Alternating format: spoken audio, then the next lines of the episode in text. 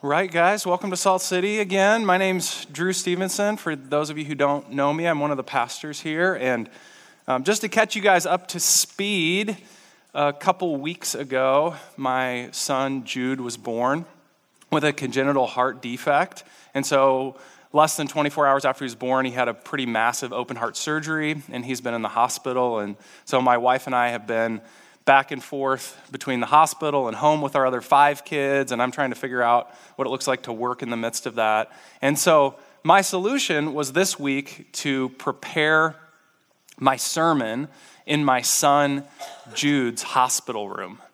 And talk about perspective as you're diving into God's word and hearing the beep of all of the different machines in the room, having conversations with nurses in between passages of Scripture, and also, to my delight, getting text messages and phone calls from you guys, hearing from my wife that a meal was dropped off at our house, or a gift card, or somebody dropped off a check, or whatever.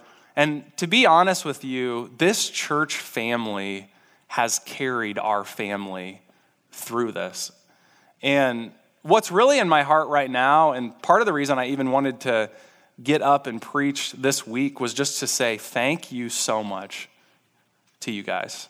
I remember um, last semester, we talked about that semester being about planting this church. Like, let's just get this thing off the ground and get started and not to care too much about anything else. And then this semester, as we looked forward, we really had the vision of our church becoming a family and I didn't know that I would be the greatest recipient of what that would mean.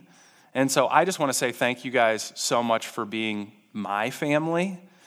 And it's fun thinking about that. So I'm thinking about Jude, I'm thinking about you guys. I'm pretty emotional all week, and I'm studying this passage of scripture, and it just dawns on me that one of the central themes of the Gospel of Mark that we're going to continue to dive into this morning has been what I've been getting a front row seat to. And over and over again, what we've been seeing is that Jesus is so counterintuitive in his nature to us, that he didn't come to be served by us, but he came to be our servant.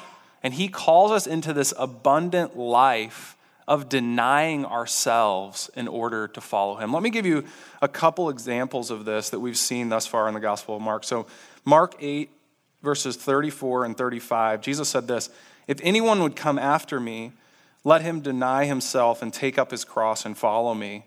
For whoever would save his life will lose it, but whoever loses his life for my sake and the gospel's will save it. So that's sort of the negative side of it.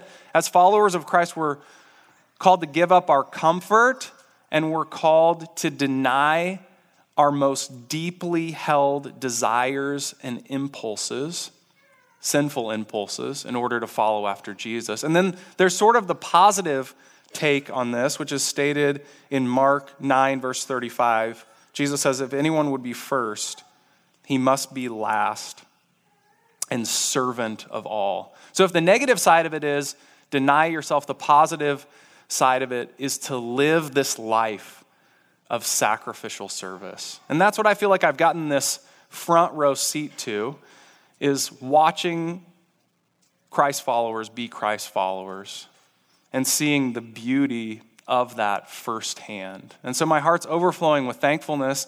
But as I was diving into this passage, I was seeing that Jesus wants us to go even deeper into this. So he doesn't want to just leave us with this sort of superficial understanding of what it means to deny ourselves and follow him and be servants. He gives us three specific examples of what that looks like. And He wants us to walk in a purposeful way to fulfill what He has called us into. So let's look this morning at three specific ways that Jesus asks each of us to deny ourselves and to be His servants. He wants us to deny intolerance and follow Jesus, to deny immorality and follow Jesus, and to deny individualism and follow Jesus. So let's just take those one at a time. First of all, He's calling us to deny intolerance and follow Jesus. We're in Mark chapter 9. We're starting with verse 38. John said to him, Teacher, we saw someone casting out demons in your name, and we tried to stop him because he was not following us. But Jesus said, Do not stop him, for no one who does a mighty work in my name will be able soon afterward to speak evil of me. For the one who is not against us is for us. For truly I say to you, whoever gives you a cup of cold water to drink, because you belong to Christ, will by no means lose his reward. So, what you need to remember about this passage is that this episode is taking place in Capernaum in a home. And so, Jesus is having a private dis- discussion with his disciples about what it means to follow him. And so, because it's a private discussion, they ask him this specific question. And so, they saw someone casting out demons in his name, but a person who was not directly following after him. Now, a little more backdrop if you flip back in the Gospel of Mark, you notice that the last time that the disciples attempted to cast out a demon, they were unsuccessful. You remember that? So, Jesus comes back from the Mount of Transfiguration, and they had tried to cast out a demon, and they weren't able to do it. And he said, This kind of demon is only cast out through prayer.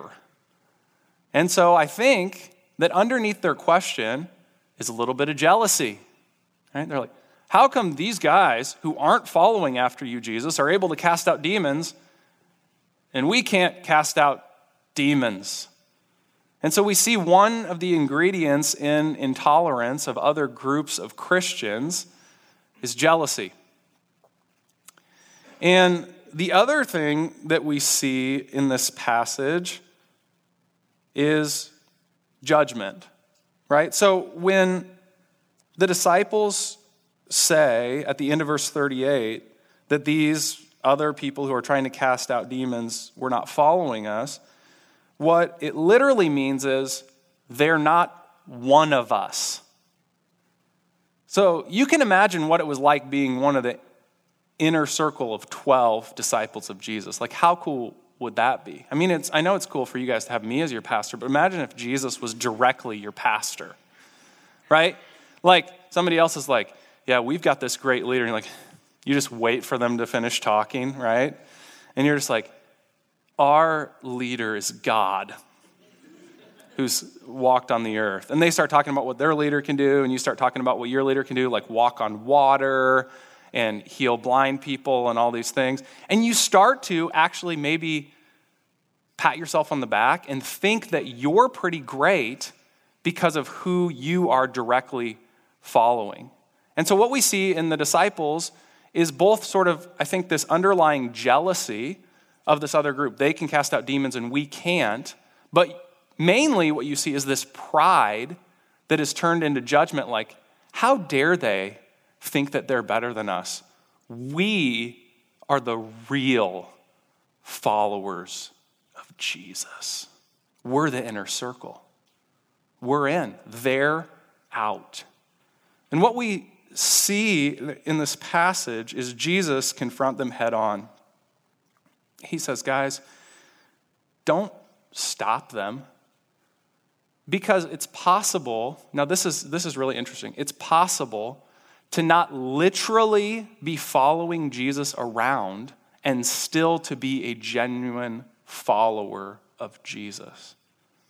He says it's possible that these people, even though they're not in the so called inner circle, that they are genuine disciples of mine. And because they're gen- genuine disciples of mine, even if they're getting some things wrong, they are not to be judged.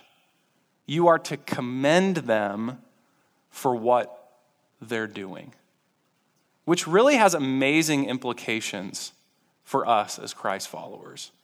Because I think that all of us have this tendency for our love for our own small group or our love for our own church to turn into pride, which turns into judgment of other Christians. And as Christians, we can waste our time fighting against each other instead of pursuing God's kingdom on the earth as it is in heaven. And I think the warning for us here is that if the disciples were prone to us to this, we probably are too. And this can be such a subtle thing to say, well, I'm just glad that my church teaches verse by verse through the Bible.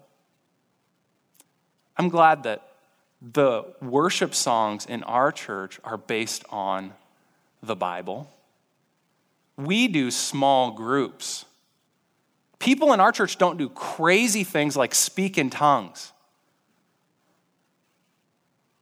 There aren't weird people who go to our church. Like people here are pretty normal, right? And we can begin to think that the things that we love about our church or about the group of Christians that we most identify with make us better than other people.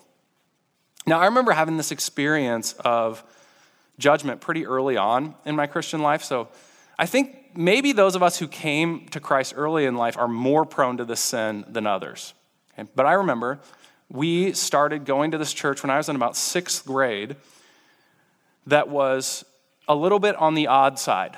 Okay, so just to give you a few examples, most of the women at the church wore long jean skirts and wore head coverings, and there was a very prominent homeschool culture in the church. And I was a public school kid.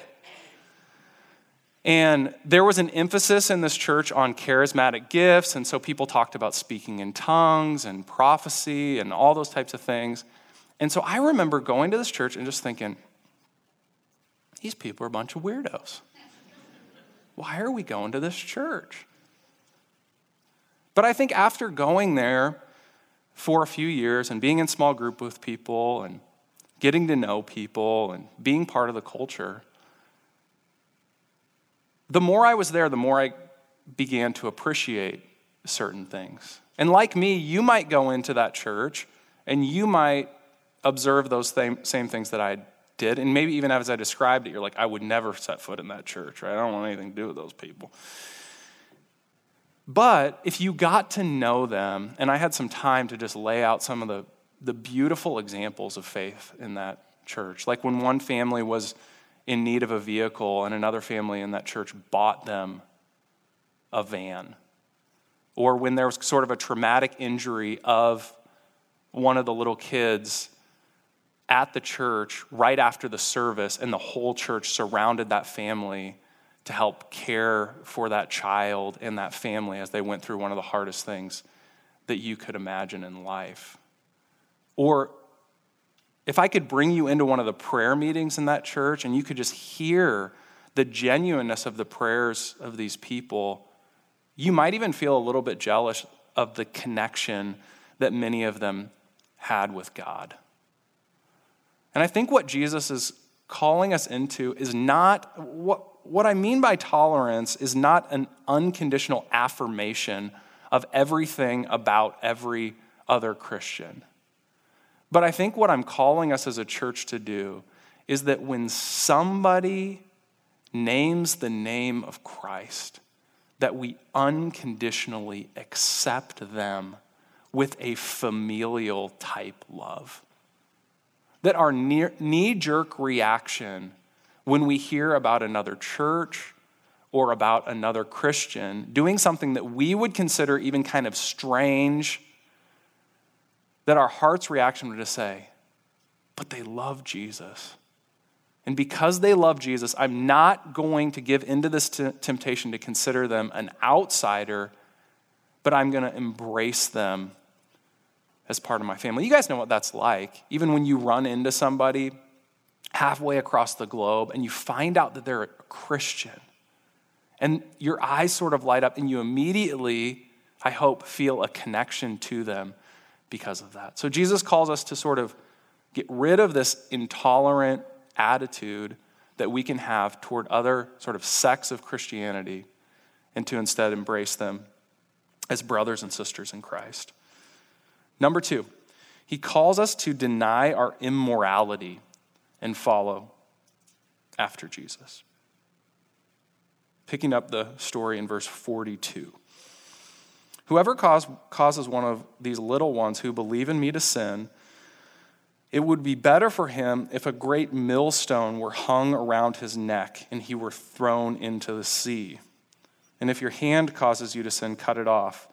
It is better for you to enter life crippled than with two hands to go to hell, to the unquenchable fire. And if your foot causes you to sin, cut it off. It is better for you to enter life lame than with two feet to be thrown into hell. And if your eye causes you to sin, tear it out. It is better for you to enter the kingdom of God with one eye than with two eyes to be thrown into hell, where their worm does not die and the fire is not quenched. Now, I think there can be a tendency, I mean, Jesus mentions hell a few times in this passage, and I think maybe in the church you grew up in, or maybe um, just your impression of Christianity in general, is that Christians like to use hell to sort of bully other people. And I would encourage you, if that's your tendency, um, to repent of that and um, to really take what Jesus is talking about here with a seriousness and sobriety. And the reason for that is because Jesus is not talking to people out there, Jesus is talking to us in here.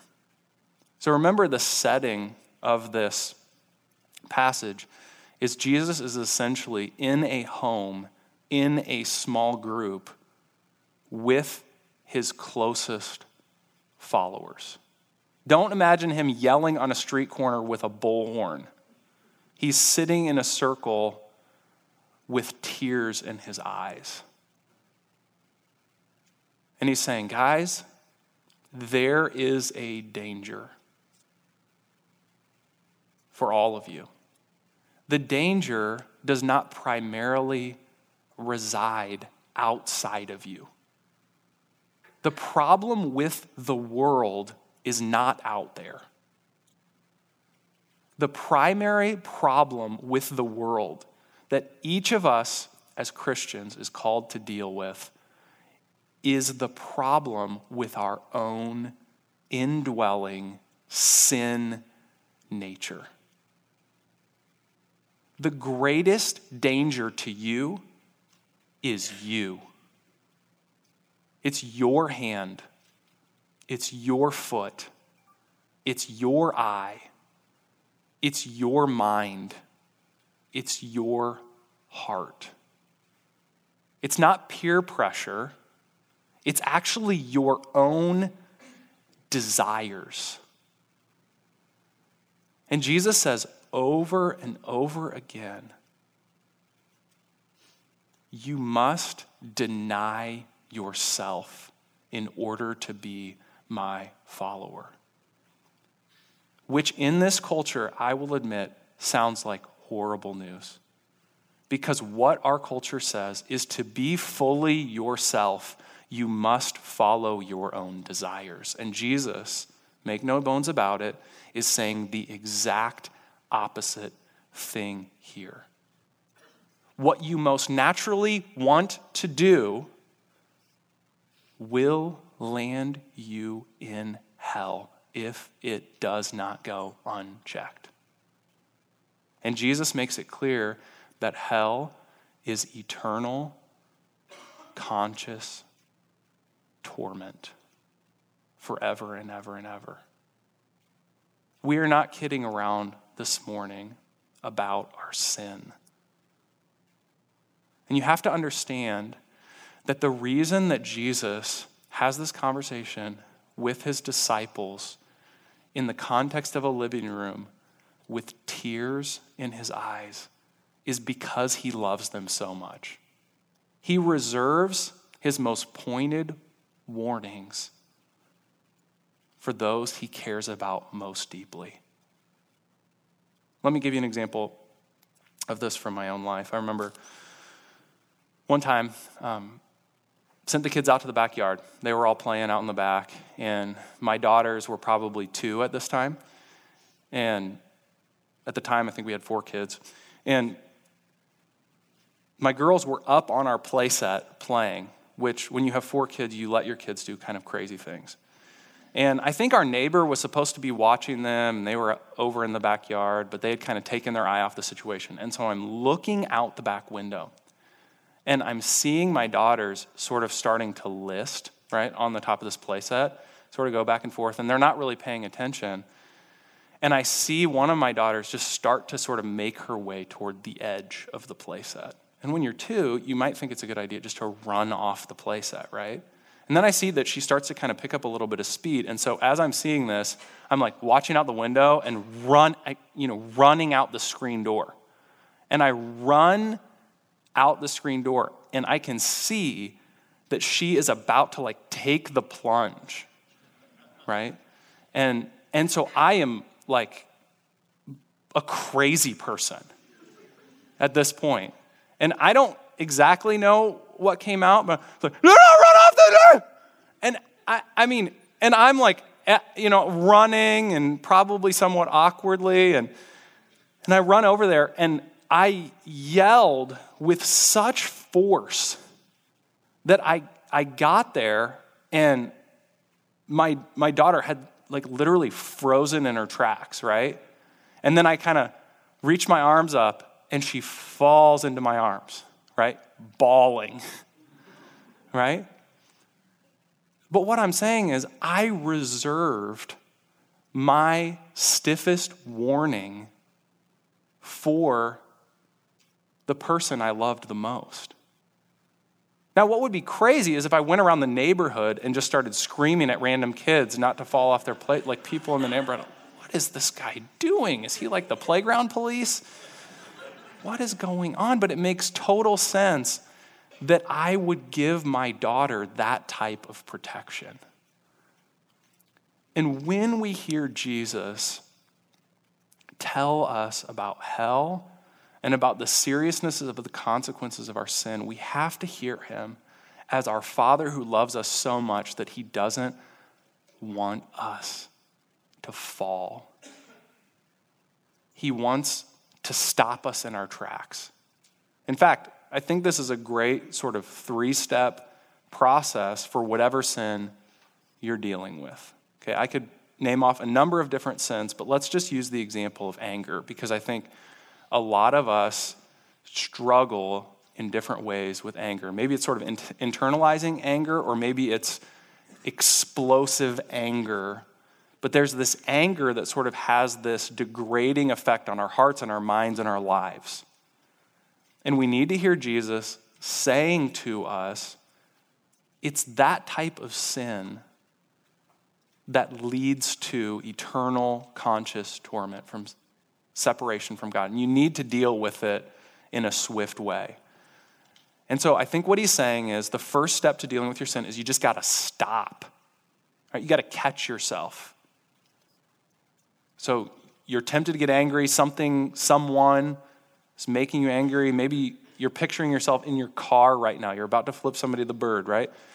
And Jesus is saying you need to stop. Whatever sin it is, you need to stop. You need to think. You need to kind of like get sober again.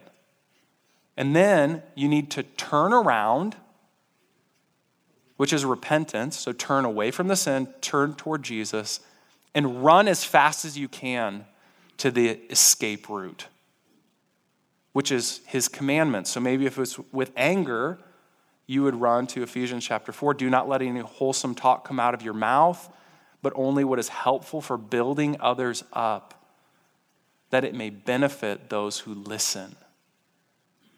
So you understand, Jesus is saying, stop, you're destroying yourself, turn around, there's a different way out. And I wish right now that I could sort of give you the escape hatch, like the easy path to becoming more Christ like. But I'm telling you, it's about the small decisions of your everyday. If you're not following Jesus in the small decisions of your everyday, you're not following Jesus at all.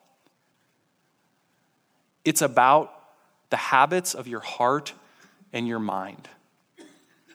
The same thing could be applied to any number of sins. It's as simple and yet as profound of saying no to what you want to do and saying yes to what Jesus has you to do. And he calls us each and every day to deny that immorality that's within us and to choose to follow after him. I love this quote from this old school Puritan guy named John Owen. He said, Be killing sin, or sin will be killing you. Our sin nature is not something to be coddled, it is something that we make war against. As a Christian, you're in an irreconcilable war against yourself, against your own desires. Which leads us to the last point, the last denial that Jesus calls us into, which sort of overlaps and coincides with the other two. He says we're to deny individualism and follow after Jesus. Now, we're called Salt City Church, and word for word, I think this gives us the most punch with the word salt. So we really got to pay attention to this, okay? Mark 9, 49 through 50. Jesus said, For everyone will be salted with fire. Salt is good, but if the salt has lost its saltiness, how will you make it salty again? Have salt in yourselves and be at peace with one another. Okay, that's a whole lot of salt. How are we supposed to understand what in the world Jesus is talking about here? Well, in this passage, he's really talking about the salt that combats our individualism. Okay? So, in this first section here, he says, everyone will be salted with fire. I think what he's talking about there is the accountability of the gospel. We have this God who is Lord over all, and he will judge the living and the dead. You will be accountable for every single word that you speak in this life. That is a great anecdote to antidote to individualism because you are not your own. You were bought with a price. Therefore, glorify God in your body. In other words, one of the main tenets of individualism is that you can do whatever you want because your life is yours. But what the Bible teaches is that you are ultimately accountable to God. You will be judged for what you do in the body. Then he goes on to say that salt is good, salt has lost its saltiness. How will it be made salty again? There he's talking about the way that salt flavors and preserves. He's really talking about how our lives should not be focused on ourselves, but should be focused on reaching outward to other people. Our lives should be about sharing the good news of Jesus with our neighbors and our friends and our coworkers. And then lastly, he talks about having salt in ourselves and being at peace with one another. And there he's also talking about this flavoring and preserving influence of salt, but he's applying it to us as a church. And he's saying, not only are you accountable to God for everything that you do and called to reach out to your neighbors, friends, and coworkers, you are also called to have unity with your relationships with other Christians. You're to be at peace with one another. And really, what we see here is that there's sort of an interdependence between these three things. I think the reason that Jesus sort of traces this theme of salt through all three of these things is he's saying it's essentially the same salt that keeps you accountable, that keeps you motivated to reach out to others, and keeps you at peace with the people around you. And so, if you don't think that you're accountable to God, and you don't think that He's going to keep tabs on what you do in this life, whether good or evil, then you're not going to have the motivation to reach out to the people around you because you'll just think, oh, it doesn't really matter. I can kind of do it tomorrow. You might have this mindset, like the mindset of our culture, that your life is still your own. Okay, but let's say that you're reaching out to people around you and you're trying to care about them, but you're not concerned about unity within the body of Christ. Like, okay, you're kind of an evangelism person, but in the back of your mind, you're like, I don't really care what goes on within the life of the local church. Then what's going to happen is you're going to be super zealous, but your relationships within the body of Christ are going to be broken. And so your witness is actually going to be compromised by that. Because you might lead your coworkers to Christ and bring them to church, and then they're going to recognize that you're not really well connected to other believers. And one of the primary ways that we influence other people for Christ is our love for one another. And that's going to be absent for your life, from your life. And so the salt sort of unifies your whole life. It brings everything into its proper orbit. So here, here's my question Where does this kind of motivation to live this kind of life come from? How do we live a life from the heart that sort of denies this individualism, denies this immorality, and denies intolerance, where we're at peace with other people, where we're reaching out to other people. How, how do we get there? I think the answer is the climax of the Gospel of Mark. Mark chapter 10, verse 45 is where this whole thing's headed. Jesus says this For even the Son of Man came not to be served, but to serve, and to give his life as a ransom for many. In order to be outward focused, to love other people, to care for other people, we have to first and foremost see how Jesus has cared about us. We have to see that Jesus came to serve us, to love us, to lay down his life for us on the cross. In other words, your heart has to be melted by this reality that you are both sinful, deeply depraved in your heart, and yet loved by God. That's what gives you the inner freedom to stop being so insecure and fearful and concerned about yourself and begin to build relationships with the people in this room and with the people out there. So, let me give you a few examples of the way that Jesus has laid down his life and served us. First one Jesus has counted us as part of his family. The church, throughout Scripture, is known as the bride of Christ, which means that if you are in Christ, you are as close to him as a husband is to his wife. Jesus has that type of affection for you.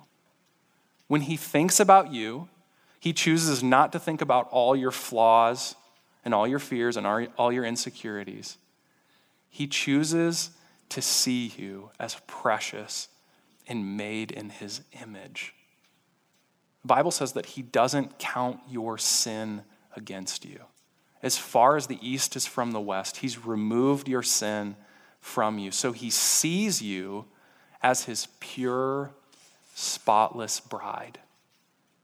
And because of that, we are free to be tolerant of the other people in this room. We are free to overlook each other's annoying habits, idiosyncrasies, sins, and flaws. And we are free to do what Jesus has done for us, for others, by not counting our sin against each other, but instead choosing to see one another the way that Jesus sees us. Secondly, we see that Jesus denied his own wants and desires. You remember that scene where Jesus is in the Garden of Gethsemane and he's crying out to God for another way? Is there a different way other than the cross that I can go? And he says, My desire is not to go to the cross. But then he says, Not my will, but your will be done. And that was just an extension of the pattern of Jesus' life. At every moment, he said no to sin, and he said yes to God's commands. And the reason he did that primarily was so that he could do for us what we could never do for ourselves. He lived the life that you could never live, and he offers you his perfect life in exchange for your broken and messed up life so that you can be accepted by God. And because we see this example of Jesus denying himself, we can have the strength by the power of his Spirit to deny our own sinful cravings and say yes to Him. We can say no to our sexual immorality. We can say no to our anger and our greed and our pride. Thirdly, we see that He reached out to us and made peace with us. Jesus went from heaven to earth to reach out, to be in relationship with us, and to be unified with us. And we, when we understand that, not just intellectually, but at a heart level, it's not so hard to walk over to the next cubicle and start a conversation with somebody or to care for somebody who's hurting within our church family. So we reach out and we make peace with others. And then lastly, we see that Jesus will hold us accountable, that he'll judge us with grace and truth. You know, as Christians, what we believe is the minute that you put your faith in Jesus, that he wipes the slate clean, that there's a verdict of no condemnation. But we also believe that after we die, we will stand before the judgment seat of Christ and give an account for everything that we did in our lives. And it's not going to be pretty, right? There's going to be some great things that we did, but there's going to be some things that we're not so proud of. But we look forward to this day when Jesus looks us in the eyes, and by grace, he will say to each of us, Well done, good and faithful servant. And because of that, we cannot look at each other with judgment, but rather praise and encourage each other as long as we have breath in our lungs. So let's live these lives of denial of ourselves and living for Christ this week. Let's pray. Jesus, thank you for this call to deny what is most fundamental to our nature. I think each of us have experienced the consequences of following our own heart. And to varying degrees, we know that that doesn't work, that it leaves us messed up and emotionally broken and guilty and feeling condemned. And so, even though it's hard to hear, we just thank you for this call to radical living and radical repentance.